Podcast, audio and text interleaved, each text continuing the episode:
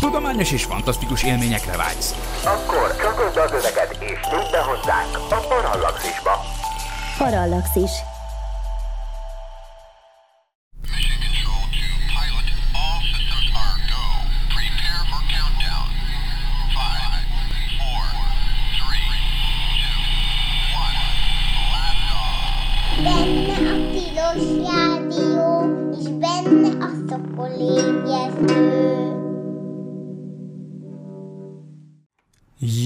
Reggelt kívánok! Ez itt valóban a Tilos Rádió a tilos.hu-n és benne pedig a Szokolébresztő című műsor, az én nevem az Dr. MZ per X, más néven Vince Miklós, és a mai napon egyedül vagyok a stúdióban.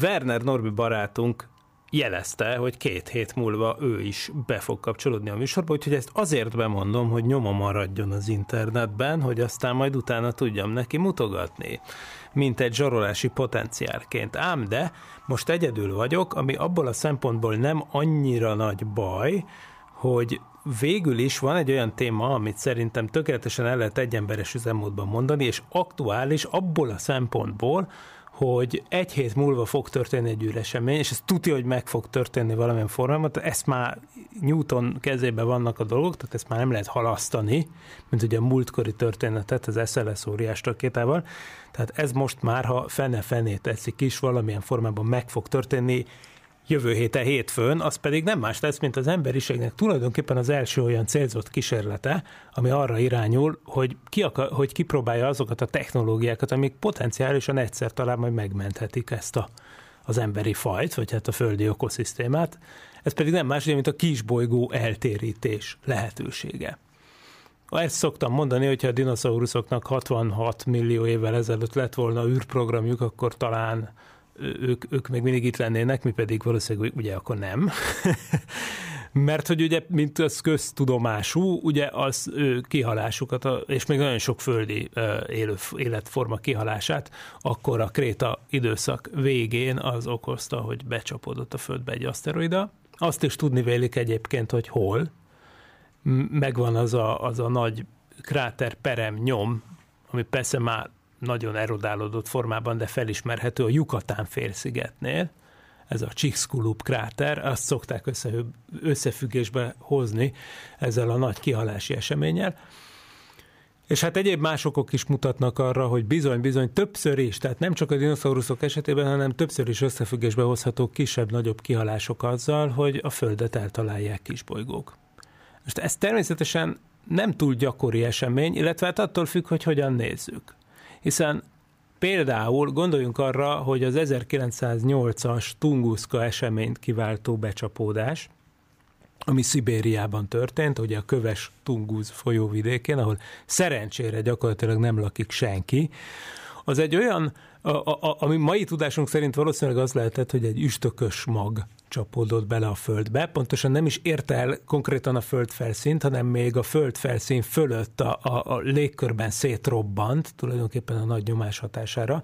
Tehát egy légköri robbanás volt, de ez a légköri robbanás ott több száz kilométeres területen letarolta az erdőt.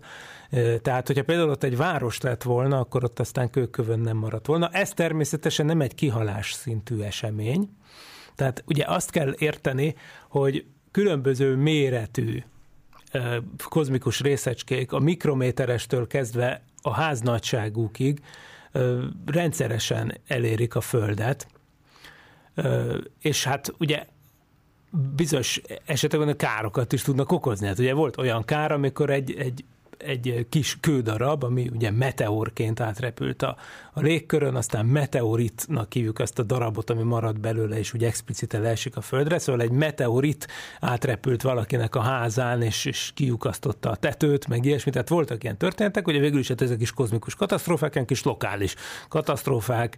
Olyanról egyébként eddig nem tudunk az írott történelemben, hogy egy ember abba halt volna bele, hogy, hogy eltalálta egy meteor, de olyan, olyanról már láttam egy képet például, hogy egy, hogy egy Néhány évvel ezelőtt történt egyébként, hogy Kanadában aludt egy néni a francia ágyon egyedül, mert a férje már meghalt, de egy egyedül aludt egy francia ágy egyik oldalán, és a francia egy másik oldalára becsapódott egy meteor. Tehát úgy, hogy konkrétan át szakította a plafont, és arra ébredt, hogy óriási izé, robbanás, meg fülsiketítő zaj, meg nincs oda, és az kinyitotta a szemét, és ott volt mellette egy fekete kődarab, ami az űrből jött. Szóval ilyenek előfordulnak, ez a mikro, mikroskálája a dolognak. Ugye a nagy méretű dolog az az, ami a dinoszauruszok kihalásához kellett, hát ott azért az tényleg az, az már ez, ez egy több tíz kilométeres, vagy mindenképpen több kilométeres átmérőjű eszköz, hülyeséget beszélek, szóval egy, egy ilyen kozmikus kődarab vagy jégdarab becsapódását. Vagy esetleg vasdarab, ugye a meteorok nagy része, vagy tekintés része vas, vas tartalmú,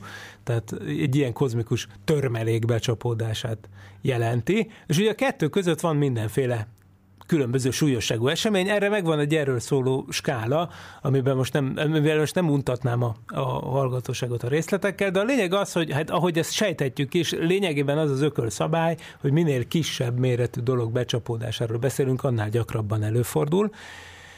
És hát tényleg mondjuk évszázados szinten várható például olyan becsapódás, ami mondjuk, hogy akár csak a Tunguszka esemény esetében mondjuk ráesik egy városra, akkor azt azért el tudja pusztítani. Ehhez ugye nem kell olyan több kilométeres átmérőjű test, mint ami annak idején a dinoszauruszok kihalásához vezetett. Most az a vicc, hogy szerencsére egyre jobbak vagyunk ezeknek a követésében, de azért még mindig elég sok a meglepetés.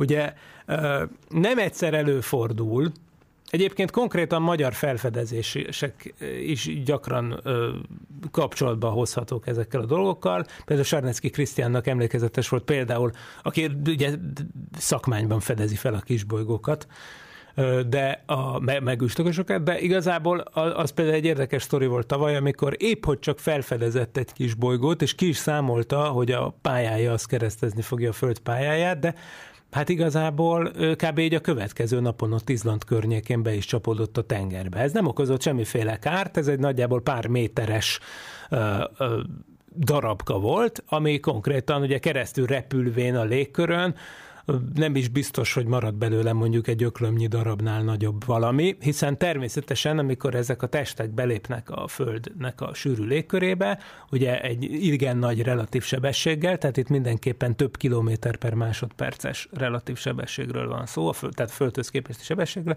akkor ugye nagyon felizzanak, és hát függ, attól nagyban függően persze, hogy miből vannak ezek a testek, olyan is van, hogy akár teljesen szétesnek odafönt a légkörben, apró, kimutathatatlan darabokra, de persze az is lehet, hogy mondjuk valamennyi része leér a Földre, és akkor abból lesz egy begyűjthető meteorit adott esetben.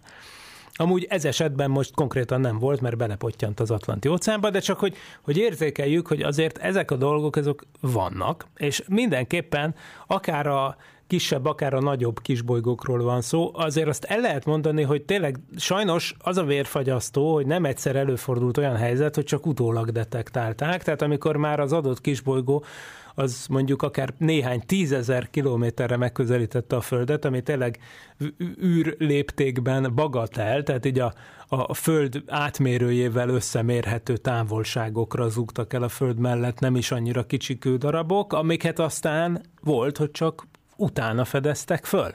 Tehát nem a föld közelségkor, hanem utólag amikor ugye már késő volt. Tehát ugye egyrészt ugye nagyon fontos, hogyha meg akarjuk magunkat védeni ezektől, akkor nagyon fontos, hogy legyen egy folyamatos égbolt figyelőrendszer, lehetőleg max, a legnagyobb mértékben automatizált. Most manapság már több ilyen is van, és hát ugye az egyik része ez, hogy legyen egy ilyen early warning, egy ilyen korai, korai riasztó rendszer, ami lehetővé teszi azt, hogy, hogy ezekre föl tudjunk készülni, és a másik dolog az meg az eltérítés.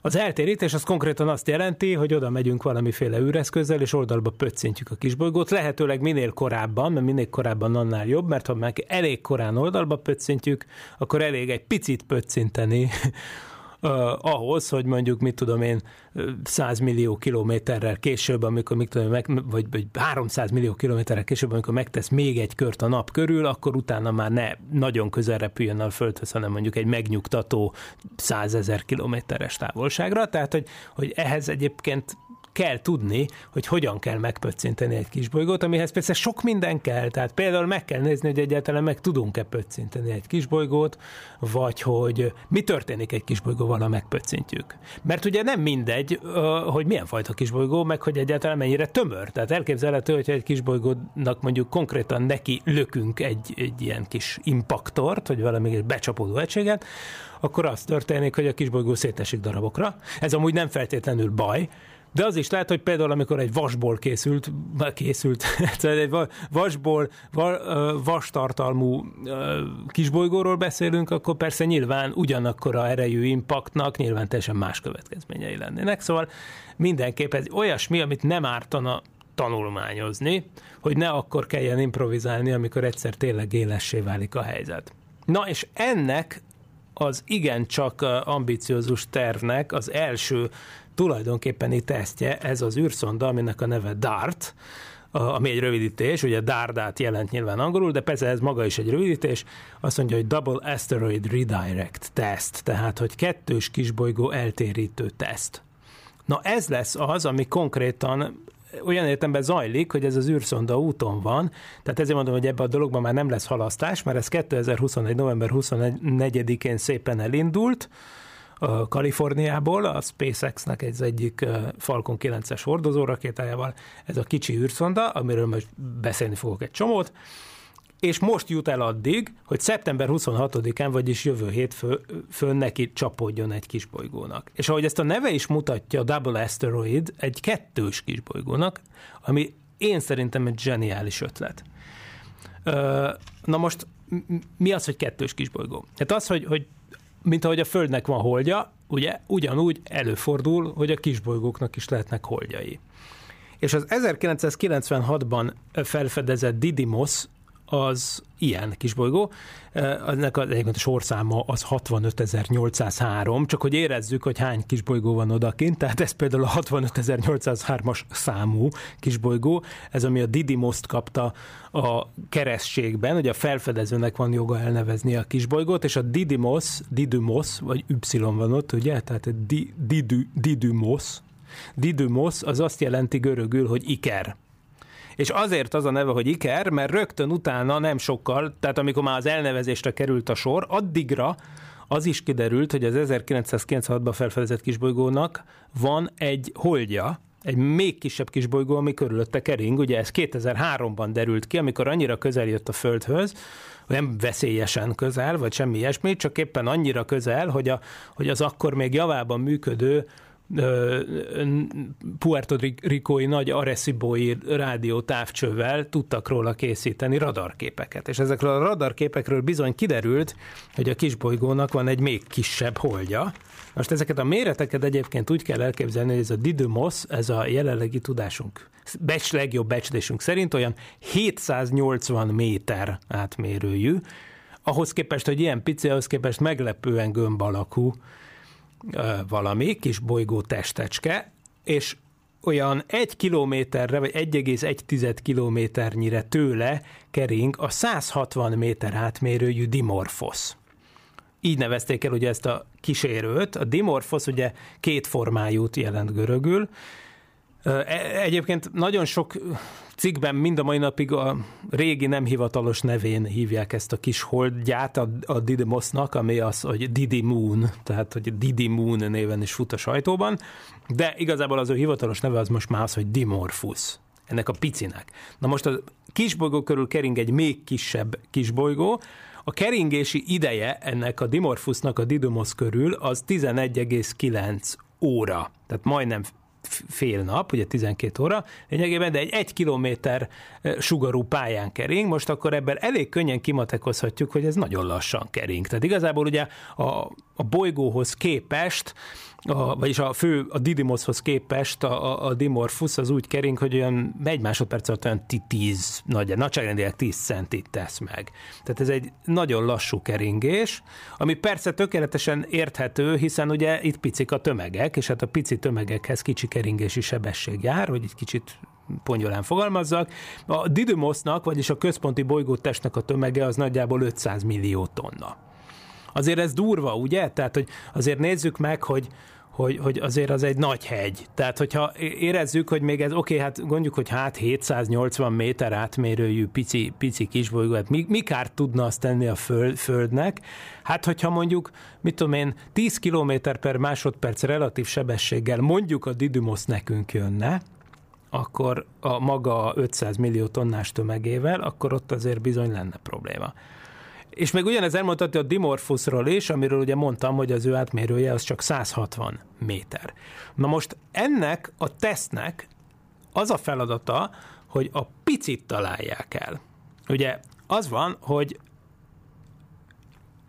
hogy ennek mondjuk, mondjuk 160 méter, mondjuk, hát mihez is hasonlítsuk, arra gondoltam, hogy nagyjából elképzelhetjük, ez a Dimorphus, ez nagyjából akkora, mint a Gellért hegy. Tehát ugye Gellért hegy mellé úgy oda lehetne tenni, tehát egy akkora cuccot kell elképzelni. Most konkrétan az az ötlet, hogy ezt az űrszondát, ezt a dartot belevezetik most ennek az űrszondának az, ez egy ilyen 1 méter 1 méter 1 méteres kis kocka, kiáll belőle két nagy napelem, a, a tömege az nagyjából 560 kiló.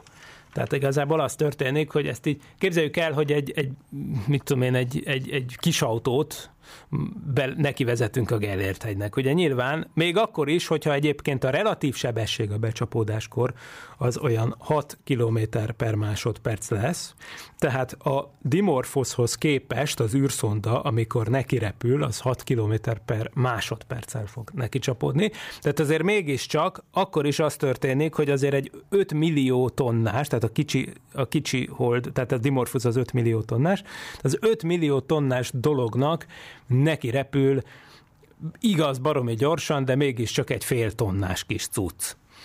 Ö, nyilván azért fog, ez ott valami látványos dolgot csinálni, egy robbantást, de nyilvánvaló, hogy azért olyan rettenetes mértékben nem fogja megváltoztatni a sebességét a Gellért egy méretű holdnak. És pont ezért volt zseniális ötlet, hogy ehhez a kísérlethez egy kettős kisbolygót választottak ki, mert gondoljunk bele, hogyha egy szabadon repülő kisbolygón csinálnák meg ezt a kísérletet, akkor nagyon nehéz lenne detektálni a becsapódásnak a következményeit a kisbolygó pályájára nézve. Mert hogy egy szabadon repülő kisbolygónak a pályája azért még a legjobb esetben is csak elég nagy pontatlansággal tudható. Emlékezhetünk, egy-két éve volt ez az Apophis nevű kisbolygó, ami egyike volt azoknak, ami rendszerint ugye az újságok címlapjára kerül, hogy veszélyezteti a Földet. Tehát egy földsúroló kisbolygó, ahol tényleg konkrétan felmerült az összekoccanásnak a veszélye. Aztán nagyon-nagyon sok csillagász, nagyon ö, lelkiismeretesen, radarral, csillagfedésekkel, mindenféle dologgal meghatározták, és akkor végül rájöttek, hogy nem, ez nem fog neki menni a Földnek, de annyi megfigyelést végeztek, hogy, hogy tényleg ez elmondani is nehéz, de mégiscsak nagyjából plusz-minusz három kilométerrel lehetett tudni a végén is a pozícióját. Tehát földi megfigyelések alapján azt, hogy plusz-minusz három, három kilométer, az marha jó, csillagászati léptékben három kilométer, az semmi. Na de, na de most ez az, hogyha megbecsüljük, hogy egy ilyen becsapódás, mondjuk egy, egy ilyen 5 millió tonnás kődarabnak neki repülünk egy 6 km per másodperccel egy fél tonnás szondával, akkor igazából hát középiskolai fizikával, lendület megmaradással ki lehet egyébként számolni, hogy bizony-bizony a sebesség megváltozásnak a nagyságrendje az hát milliméter per másodperces lesz. Ugye? Tehát említettem, hogy, hogy, hogy ez, a, ez a hold például a Dimorphos a Didymos körül 10 cm per másodperc körüli sebességgel kering, hogyha neki csapódik majd ez az impaktor, akkor ez lassít rajta, mégpedig olyan, hát fél kötőjel egy milliméter per másodperccel.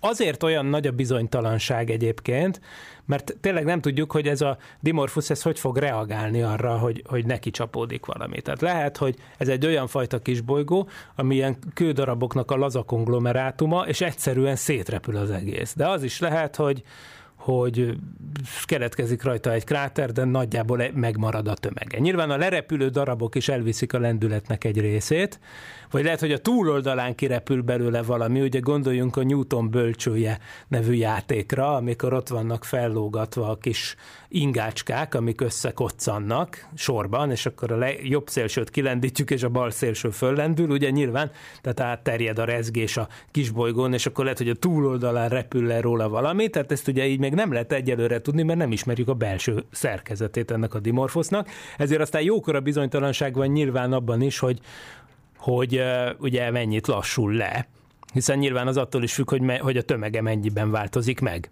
a szétrepülő darabok mennyit visznek el az impulzusból. Ugye? Szóval emiatt aztán a lényeg az, hogy, hogy nagyon pici, tehát tényleg milliméter per másodperc nagyságrendű változás van, és hogyha ez egy szabadon repülő kisbolygó lenne, akkor egy ilyen pici változást az ő földhöz képesti keringési sebessége mellett tulajdonképpen esélytelen lenne a legjobb technikákkal is kimutatni. Viszont, mivel itt arról van szó, hogy egy másik égitest körül kering, amit jól meg lehet figyelni, ezért aztán az lesz a lassítás következménye, hogyha helyesek a számolásaink, hogy, hogy azt mondja, hogy ha neki repül ez, akkor ezt a 12 órás vagy 11,9 órás keringési idejét a Dimorphusnak a Didymus körül nagyjából hát olyan 7, 7 perccel le fogja rövidíteni. Azért azt azért vagyis bocsánatot kérek, a keringési időt fel fogja gyorsítani igazából, tehát meg fogja változtatni. Ugye arról van szó, hogy egy alacsonyabb, ugye, e, alacsonyabb pályára fog kerülni, bár mégis nem tudom pontosan, mert még az is lehet, hogy, hogy olyan irányból mennek neki, hogy magasabb pályára kerül, igazából na ennek nem néztem utána, de az a biztos, hogy a nagyságrendi megváltozás az ez, hogy 7 percnél jobban megváltozik a keringési idő. És ezt már elég könnyű lesz észrevenni, akár a Földről is.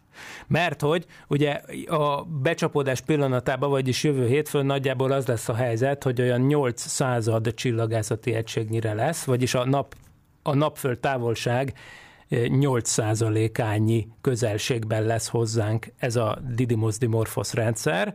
Természetesen még ez semmi, tehát nem lehet ezt a kísérletet úgy elba, el, elrontani, hogy ez, ez ránk bármiféle veszélyt jelentsen, de ahhoz elég közel lesz ez a történet, hogy földi távcsövekkel is meg lehessen jól figyelni.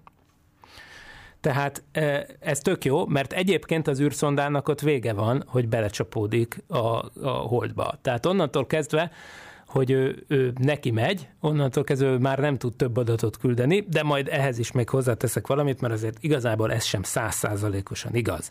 De a lényeg az, hogy utána nagyon könnyen meg lehet majd figyelni a Földről azt is, hogy hogyan változik a kis holdnak a keringési ideje, és emiatt aztán ez a kettős aszteroida, az erre a kísérletre, ez egy sokkal-sokkal alkalmasabb terep, mint hogyha egy ilyen szóló, szingli aszteroidát vennénk célba, mert hát akkor ugye ö, egyszerűen a mérési pontatlanságunk mellett az a néhány milliméter per másodperces sebességkülönbség az egyszerűen észlelhetetlen lenne. Tehát ezért ez egy zseniális ötlet volt. Amúgy nem is ez volt az első ö, ilyen ötlet, hanem az Európai űrügynökségnek volt egy ilyen terve, ami aztán nem kapott finanszírozást. Ugye a, a, a DART az egy NASA, tehát egy amerikai terv, az Európai űrügynökségnek volt egy eléggé hasonló terve, aminek az volt a neve, hogy AIDA, ami persze szintén egy betűszó, hogy ezt ebben a műsorban megszokhatták már a hallgatók. A betűszónak a feloldása pedig az, hogy Asteroid Impact and Deflection Assessment, vagyis aszteroid a becsapódás és eltérítés kiértékelés. Na ez az AIDA, ez nem kapott finanszírozást, de ők például egy, egy, egy úgy oldották volna meg, hogy kettő szonda ment volna, az egyik neki csapódik a, az aszteroidának, és a másik a, ami repül a kisbolygó mellett, az meg tudja figyelni ott precízen a kisbolygónak a pályaváltozását közelről. Tehát ilyen értelemben abban az esetben nem lett volna szükség egy kettős kisbolygóra, de azt hiszem, hogy ez egy sokkal elegánsabb ötlet. És hát ez, ez egyébként minden szempontból egy úttörő technikai jellegű kísérlet. Hadd mondjak róla még néhány dolgot ugye magáról erről az 560 kilós űrszondáról. Egyrészt ugye neki az volt a története, hogy a NASA ezt egy ilyen ilyen alacsony költségvetésű technológiai demonstrációs küldetésnek tervelte ki, még olyan 2010-es években először, és mivel hogy alacsony költségvetés volt a cél, ezért aztán eleve úgy tervezték, vagy úgy gondolkoztak a program tervezői, hogy ez egy ilyen potyautas űrszonda lesz, tehát hogy majd fölmegy egy másik űreszköz, mondjuk egy komolyabb méretű műhold a geostacionárius pályára. Az azt jelenti ugye, hogy az az a pálya, ahol, ahonnan a távközlési műholdak szórnak, meg ahol a meteorológiai műholdak állnak. Ugye az a pálya az, ahol a keringési idő a Föld körül az 24 óra. 36 ezer kilométer magasan van ez a pálya, és az, hogy 24 óra a keringési idő, ez lehetővé teszi, hogy mindig, a, mivel a Föld az meg ugyanannyi idő alatt fordul meg a tengelye körül, emiatt lényegében úgy, úgy néz ki, mint hogyha mindig a földi egyenlítő egy adott pontja fölött állnának. Ezek a műholdak, tehát ez a geostacionárius pálya. Oda azért relatíve nagy a forgalom, mert nagyon sok hasznos műhold megy oda föl. Na most az volt az eredeti terv, hogy egy ilyennek lett volna egy potyautas küldetése, ez a, ez a féltonnás kis dart, ami tehát egy másodlagos teherként ment volna, és hát ugye a geostacionárius pálya az egy földkörüli pálya, tehát hogy jut el onnan ez, a, ez a, az eszköz a kisbolygóhoz? Hát úgy, hogy Egyrészt ő maga nem is állt volna geostacionárius pályára, csak a geostacionárius pályához vezető úgynevezett geotransfer pályára állt volna rá, és a, azon is maradt volna, miközben a hasznos teher ott odaállt volna a geostacionárius pályára, mondjuk egy távközlési műhold, és akkor ő meg maradt volna ezen az elnyújtott átmeneti pályán, amit úgy hívnak, hogy GTO, még egyszer Geotransfer Orbit, és azzal ő folyamatosan emelte volna a pálya magasságát, hogy begyújtott volna egy kísérleti ionhajtóművet, mégpedig egy Xenonnal működő hajtóművet, ugye ez a NASA Evolutionary Xenon, Xenon Thruster, uh, Next, ugye ez a neve neki, hogy, hogy, a, hogy ionhajtómű, Xenonnal működő ionhajtómű. Az ionhajtómű egyébként egészen csodálatos dolog, mert ugye az ionhajtómű az, az azt jelenti, hogy nagyon hasonlóan ahhoz dolog, mert ugye az ionhajtómű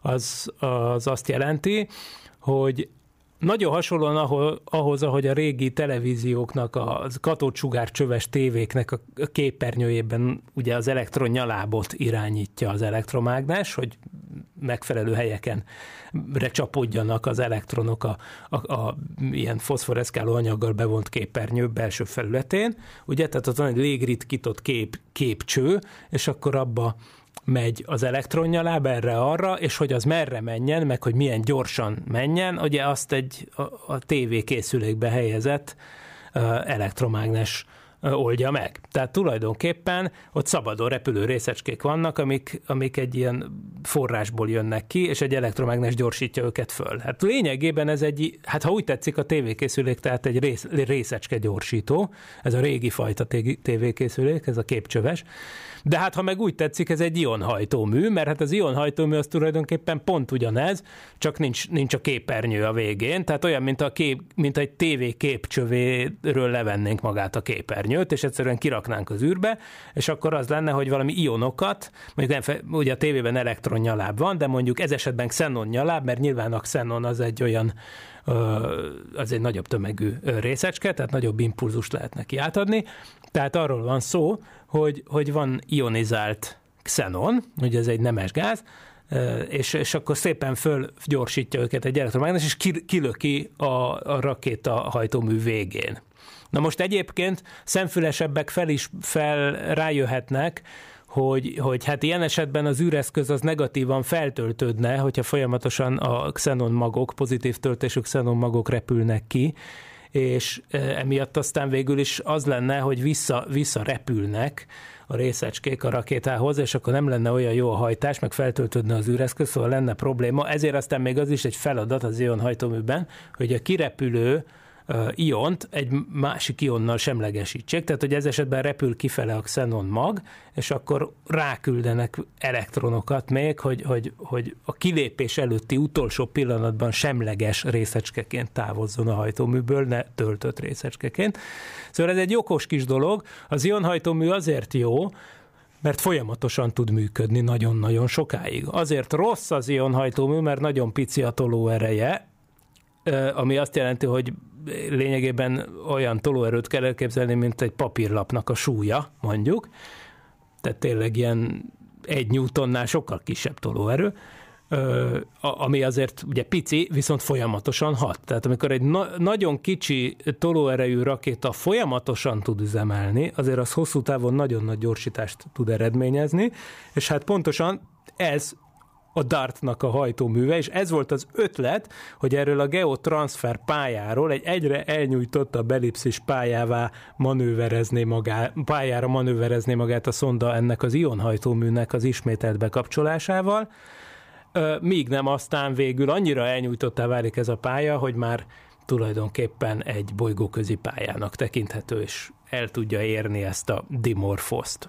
Na de, azért máshogy történt a dolog, mert amikor a NASA kiírta a pályázatot, hogy melyik cég, a, a, ugye vannak rakétás cégek, tehát hogy ott vannak például a különböző start szolgáltatók szerte a világon, például, mit tudom én, ott van a, a United Space Alliance nevű, ami hagyományos nagy rakétákon indít rendszeresen a NASA-nak terheket, de a NASA az volna, hogy az európaiakkal indítta terheket, hogyha ők adják a legjobb árajánlatot, gondoljunk arra, hogy a James Webb űrtávcső is az európaiak Ariane rakétájával ment föl. Na és itt ez esetben a legjobb ajánlatot a SpaceX adta, az Elon Musk féle cég, Annyira jó ajánlatot adtak, hogy ráadásul meg azt is mondták, hogy ők 61 millió dollárért vállalják a startot, de úgy, hogy ez legyen az elsődleges teher. Ami persze azért nagyon jó, mert sokkal gyorsabban oda lehet jutni a kisbolygóhoz, tehát egyszerűen nem raknak semmi mást erre a, a hordozó rakétára. Mondom, azt a program tervezői nem is álmodtak ilyen lehetőségről, ezért eleve úgy tervezték a dolgokat, hogy majd ők potyautaskodnak egy ilyen távközlési műholdon, vagy micsodán, és akkor majd szépen emelgetik az ionhajtóművel a pályát, és akkor egy-két évvel később esetleg majd elérik azt a sebességet, hogy elindulassanak a kisbolygó felé. Ugye hát ez egy ott alvósabb buli lett volna. Most ehhez képest a, SpaceX az egy olyan visszautasíthatatlan ajánlatot adott, hogy ez legyen az egyetlen teher a rakét, rakétán, ami persze azt jelenti, hogy jó nagy sebességre lehet el, eleve gyorsítani, és bizony, bizony, uh, hamarabb odaérnek. Ilyen értelemben az ion hajtóműre tulajdonképpen nincs is szükség, de hát mivel már rátervezték és ráépítették a szondára ezt a Next nevű ion hajtóművet, ezért hát azért egyszer-kétszer mutatóba be fogják kapcsolni útközben, csak hogy demonstrálják ennek a szerkezetnek a működését. Amúgy érdekes, hogy a SpaceX-nek ez az első kifejezetten kifejezetten bolygóközi űrszondas tartja. Tehát ugye, emlék, e, ugye az eléggé emlékezetes volt, amikor a Falcon Heavy hordozó rakéta startjánál napkörüli pályára állítottak egy piros text, Tesla Roadster-t, tehát egy sportkocsit, igen, de hát az igazából úgy nem ment sehova, de most ez az első olyan tényleg, ténylegesen egy, egy naprendszerbeli égitesthez repülő űrszonda, amit a SpaceX állít pályára, tehát ez ilyen értelemben egy elsőbség, és mondom, a start az tökéletesen le is zajlott november 24-én tavaly. Mégpedig a kaliforniai Vandenbergről. Na, hát és akkor elindult a szonda. Másik olyan dolog, amit újfajta technológia, bár a nemzetközi űrállomáson már kipróbálták, azok a nagy, szép, hosszú, felcsavarható napelemtáblák. Amúgy már a Hubble űrtávcsövön is hasonlók voltak eredetileg, amikor 1990-ben fölment a Hubble űrtávcső, ugyanilyen felcsavarható napelemek, tehát ilyen rugalmas anyagból vannak ezek a napelemek, nem ilyen rigid panelek, hanem, hanem hát valami olyasminak kell elképzelni az anyagot, mint a colstoknak a, az anyagát, ugye? Na és akkor ö, valami ilyesmi, egyszerűen tényleg úgy, mint a colstok, hogy fel van csavarva egy napelemtábra egy henger alakú részbe, és akkor bzz, beindítják a motort, és akkor szépen kinyílik. Ugye nem konyul le, mert nincs gravitáció ezért aztán súlytalanságban szépen a jó hosszú, 10 méter hosszú napelemtábla ott áll kifeszítve. Hát a Hubble űrtávcsőnél annak idején voltak vele problémák, le is cserélték aztán a Hubble-nek a napelemtábláját az Iridium műholdakhoz kifejlesztett ilyen merev napelemtáblákra, később ilyen űrrepülőgépes szervizutakon, de ott dolgoztak ezen a felcsavart napelemtábla konstrukción, és aminek egyébként természetesen gyönyörű rövidítése van ennek is, hogy ROSA, ami az, hogy Roll Out Solar Array, vagyis kicsavarodó napelemtábla, Na, hát ez, ez, ez van rajta a szondán, ez már nagyon továbbfejlesztett változat, és ez gyönyörűen ki is nyílt.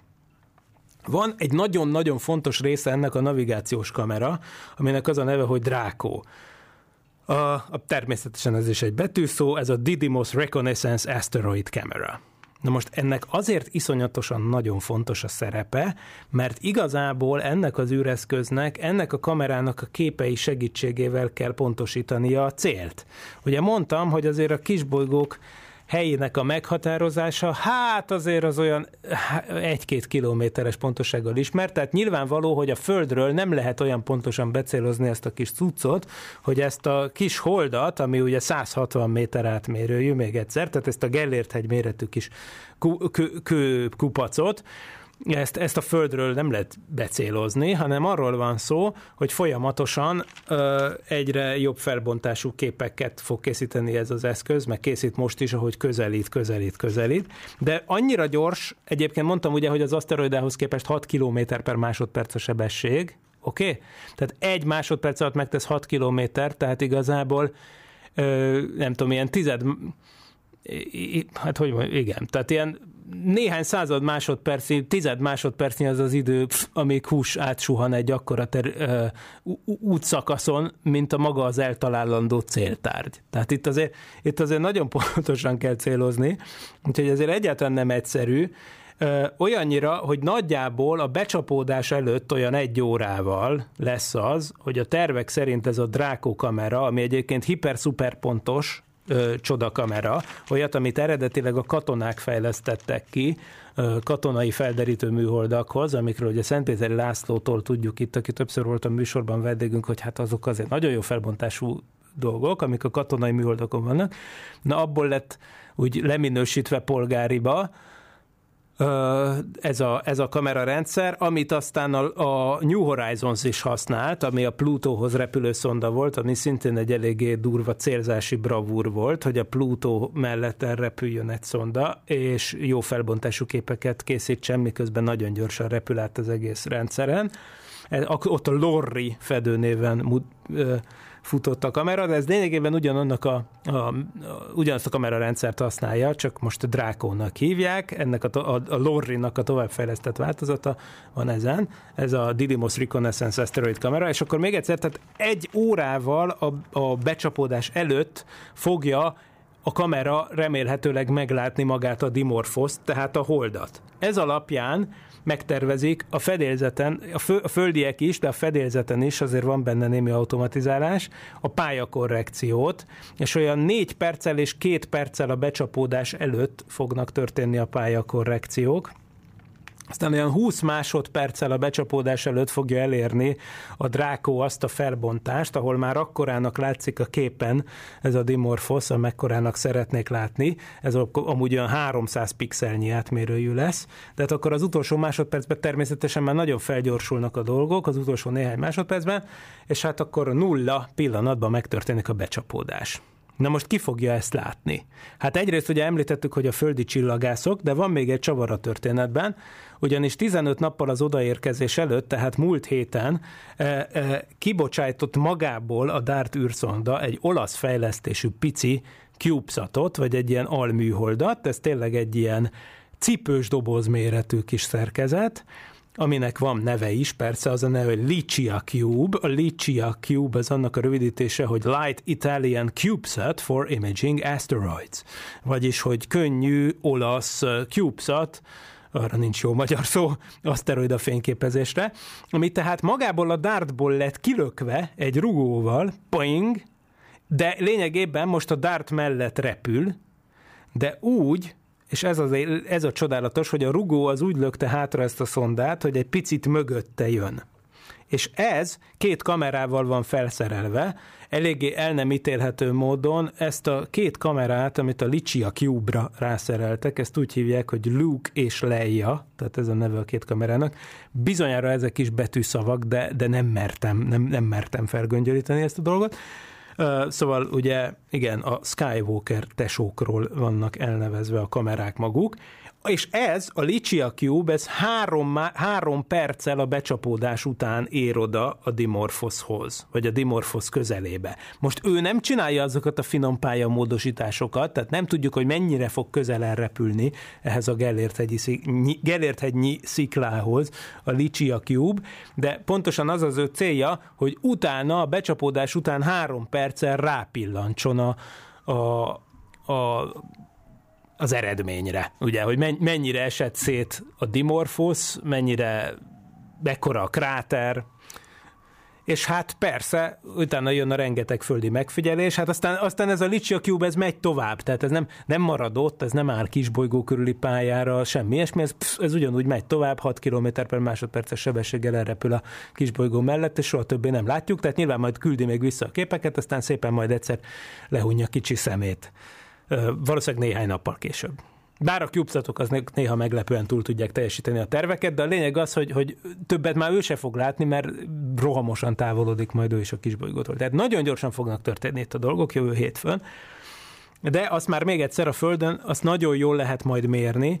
Egyrészt azt is, hogy mennyi anyag szóródott ki, ezt valószínűleg földi távcsövekkel lehet érzékelni, és elég pontosan lehet majd mérni persze azt is, hogy a keringési ideje a Dimorphosnak a Didymos körül hogyan változott, és hát ebből ugye meg lehet becsülni azt is, hogy mennyire volt sikeres ez az ütköztetési manőver. Tehát még egyszer itt nincsen szó semmiféle robbanóanyagról, semmi, semmi konkrét uh, ilyen Bruce Willis technológiáról, amiket láttunk az ilyen mozifilmekben, hogy egy atombombával szétrobbantják a kisbolygót, de egyszerűen egy sima ütközési energiáról van szó, tehát tényleg arról van szó, hogy, hogy neki repül ez a fél tonnás űreszköz a Gellért hegynyi kődarabnak, és megnézzük, hogy ez mire elég és bizony elképzelhetőek olyan aszteroida eltérítő szituációk, ahol már ennyi is elég lehet. Természetesen, még egyszer, ez nagyban függ attól, hogy mennyire sikerül a vészhelyzetet korán detektálni. Mert hogyha az ember előbb hamar észreveszi, akkor hamar tud lépni, és akkor elég egy kisebb pöccintés. Na most egyébként vannak ennek egy nagyon fincsi jogi, morális és egyéb kérdései, amiről egyébként egy fantasztikus beszélgetést csináltunk szerintem a a kis Parallaxis podcastünkben az 51. epizódban, ami a tavalyi évadnyitó, úgyhogy ezt ajánlom mindenkinek meghallgatásra a YouTube-on például, vagy a Soundcloud-on, vagy az akárhol.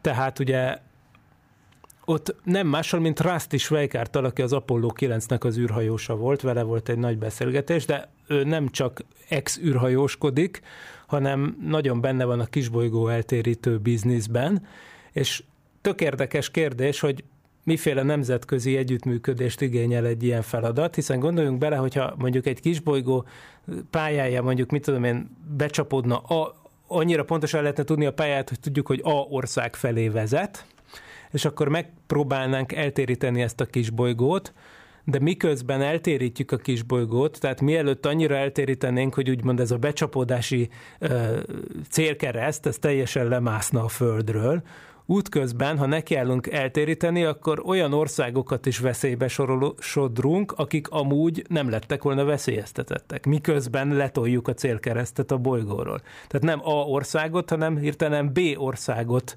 fenyegetné átmenetileg a becsapódás, aki amúgy teljesen biztonságban lett volna. Tehát ugye érdekes kérdés, hogy itt most uh, akkor a, mi van, és ebből is látszik, hogy természetesen ez csak is kormányközi, vagy ENSZ, vagy valamilyen koordinációval lehetne megcsinálni egy ilyet, hogyha ilyen, a, ilyen helyzet állna elő. Na, ilyesmikről beszélgettünk Rusty Schweikártal, úgyhogy azt ajánlom visszahallgatásra. Na, és bekapcsolom majd persze a telefonvonalakat is. Ne felejtsük el, hogy a Tilos Rádiónak van telefonszáma, a 215 37 73 közben pedig beszélek még erről a kisbolygó becsapódásos történetről. Tehát igazából az a legszebb az egészben, hogy azon kívül, hogy a Licia Cube ezt így meg fogja nézni, hát reméljük, hogy lát valamit, azért ez, ez nem száz százalék, hogy ez működni fog, de hát mindegy, egy próbát megér, ez nagyon aranyos kis cipős doboz méretű kis mellékműhold. De az Európai űrügynökség viszont tervez egy komolyabb küldetést, ami viszont ö, oda fog repülni ehhez, az lesz a Héra nevű ö, űrszonda, ami oda fog repülni 2024-ben a tervek szerint, vagyis 2024-ben indul, és 2027-ben fog odaérni. Tehát konkrétan oda repül, és megnézi néhány év múlva a nyomokat. Tehát, hogy, hogy alaposabban feltérképezi és az már egy olyan űrszonda lenne, ami konkrétan kering a kisbolygó körül. Tehát ez nem csak így hússal repül mellette, mint ezek, meg nem is belecsapódik, hanem konkrétan kisbolygó körüli pályára áll, és ott a Didymos Dimorphos rendszerben feltérképezi. Ezt az önmagában planetológiai szempontból is nagyon érdekes szituációt, hogy egy becsapódás utáni állapot az hogyan néz ki.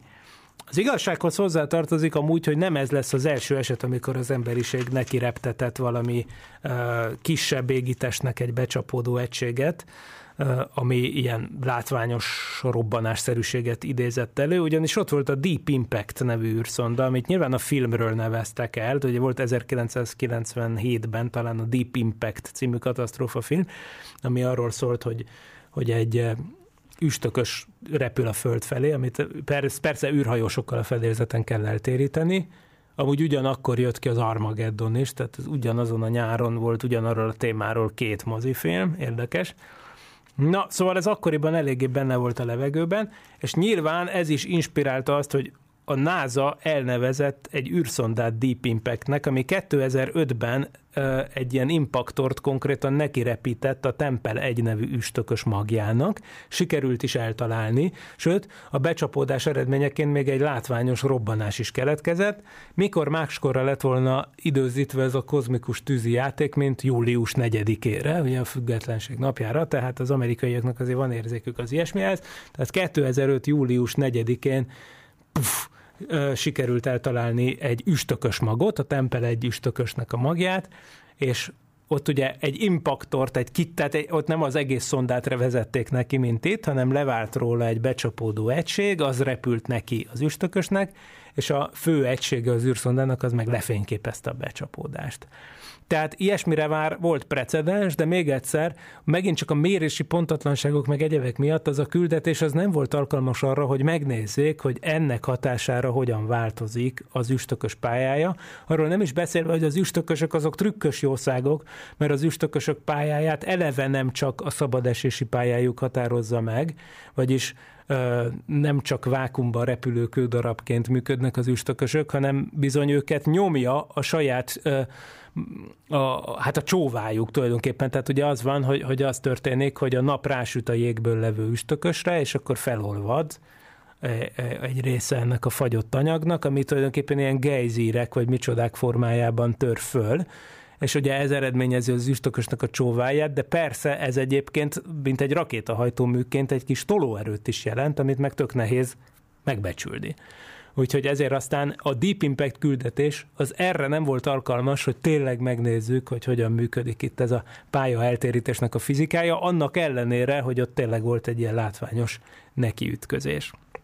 Na de a jövő hétfői az alkalmas lesz erre, és hát két hét múlva már nyilván erről is be tudunk majd számolni.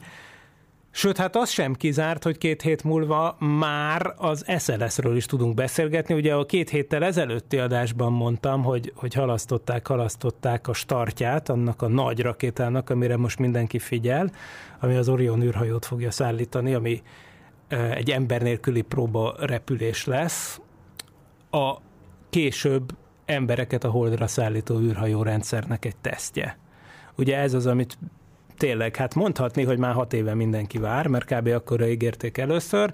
Ugye két hete beszámoltam arról, hogy mi a halasztás oka. Most ami azóta van fejlemény, az az, hogy lehet, hogy mégsem kell októberig várni, tehát lehet, hogy meg tudják csípni azt a startablakot, ami jövő héten nyílik ki tehát ugyancsak ilyen szeptember 27-e környékén végül is már elképzelhető, hogy megpróbálják. Ami azt jelenti, hogy két hét múlva bizony lehet, hogy Werner Norbival arról is tudunk majd diskurálni, hogy hogyan halad majd az ember nélküli tesztje a holdűrhajónak. Hát igen, Szóval érdekes időket élünk, ez kétségtelen. Most gondolkoztam egyébként azon, hogy az adás egy részében visszatekintünk a 60 évvel ezelőtti állapotokra is, úgyhogy egy kicsit készültem abból is. Ugye van egy ilyen sorozatunk, hogy mi volt 60 évvel ezelőtt az űrkutatás történetében, és akkor elkezdtem felkészülni az első páros űrrepülésből, ami 1962. augusztusában történt, amikor két szovjet űrhajó fölment egyszerre nem találkoztak, nem kapcsolódtak össze, mert arra még nem voltak képesek, csak annyit csináltak, hogy, hogy egy időben keringtek a föld körül. Ez egy egész, e, elég érdekes küldetés, de hát most már nyilvánvaló, hogy most így a maradék 8 percben nem fogok ebbe belevágni, majd megvárok valamilyen uborka szezonosabb időszakot, amikor majd esetleg elő lehet venni ezt a témát, de azt hiszem, hogy ez most nem az az időszak. Na, minden esetre a, annyit még mindenképp szeretnék elmondani, hogy a NASA ezt, ezt az egész becsapódós történetet, ezt majd élőben fogja közvetíteni. Tehát a, a, a az irányító központ egyébként a Johns Hopkins Egyetemen az Applied Physics Laboratoriumban van, hiszen ők az alkalmazott fizikai laboratórium voltak a, a témagazdái ennek a projektnek, és ők építették, meg ők tervezték ezt az egész űreszközt a NASA megbízásából. De a NASA TV, aminek van egy ilyen YouTube csatornája, az közvetíteni fogja. Gondolom, hogy majd fogja közvetíteni a Space Junkie is, akik egy ma, nagyon színvonalas magyar nyelvű űr közvetítéseket csinálnak, rakétastartokról például, meg egyéb ilyesmikről. Ugye én is voltam náluk vendégségben, amikor majd azt hittük, hogy majdnem elindul az SLS, augusztus 29-én, csak aztán végül ugye halasztottak. Na de ők folyamatosan csinálják a közvetítéseket, tehát nagyon valószínű, hogy ők is csinálnak valamit jövő hétfőn, úgyhogy érdemes majd rápillantani a YouTube-ra ez ügyben, és persze mindenképp érdemes olvasgatni a megnézegetni a Parallaxis univerzumnak az egyéb tartalmait, hiszen mi csinálgatjuk a podcastokat is, és a szokolébresztők is elérhetők ott, mind, akár, akár csak a tilos archívumában, de bizony a parallaxis.emtv.hu felől elindulva is megtalál az ember szokolébresztőket, és még sok mást, és ugye abban az a, a, az extra, hogy, hogy, hogy mindig van hozzá kísérő cikk tehát hétfőn van adás, és csütörtökön meg mindig kísérő van a szokolébresztő adásokról is, amikhez egyébként közvetlenül is hozzá lehet férni a szokolébresztő sokolebresztó.hu doménen keresztül. Így van. Na, tehát a kisbolygók, még, még annyit szeretem volna elmondani erről az egész kisbolygós történetről, hogy őszintén szólva én azt hiszem, hogy ez az űrkutatásnak az egyik legfontosabb célja. Tehát, hogy amikor valaki megkérdezi azt, hogy miért érdemes az egész űrtevékenységet csinálni, nagyon sok hasznos dolgot lehet felhozni, persze, azzal kapcsolatban, hogy mit tudom én, a GPS-től kezdve a kommunikáción át, a termésbecslés, az, mit tudom én, micsoda, de mégis csak civilizációs szempontból az, hogy van egy lehetőségünk arra, hogy az ilyen jellegű katasztrófákat legalább el tudjuk hárítani, az nagyon hosszú távon egy nagyon értékes túlélési dolog, és akkor ezzel vissza is csatlakoznék ahhoz a gondolathoz, amivel indítottam az adást, hogyha a dinoszauruszoknak lett volna űrprogramjuk, akkor talán nem haltak volna ki. Hogy hát igen, mi eljutottunk ide most, és ez természetesen elképzelhetetlen lett volna például az olyan űr bravúrok nélkül, amiket korábban mondjuk a holdutazáshoz, vagy a más bolygók űrszondás felderítéseihez, vagy ilyesmikhez kidolgoztak, amikre egyébként persze lehet mondani, hogy mondjuk pénzkidobás, meg hogy vannak a Földön sokkal égető problémáink is. Tehát az alapkutatás már csak ilyen, hogy egy hosszú távon megtérülő befektetés, de azért hosszú távon igencsak megtérülhet, hiszen még egyszer nem az a kérdés, hogy eltalálja egy nagyobb méretű aszteroida a Földet, hanem csak az, hogy mikor és ez az, amihez a DART küldetés egy nagyon fontos lépés, hogy ezek ellen védekezni tudjunk. Hát nagyon szépen köszönöm a figyelmet, ez volt már a Szokolébresztő. Én dr. MZ per X voltam, vagyis Vince Miklós, mindenkinek jó napot és jó hetet kívánok. Sziasztok! Nem volt elég a tudományból és a fantasztikumból? Olvasd a parallaxis.emtv.hu, lájkold a Facebook oldalunkat, nézd a YouTube csatornánkat, és hallgassd a Szokolébresztőt a Tilos Rádióban. Hamarosan jön a következő rész.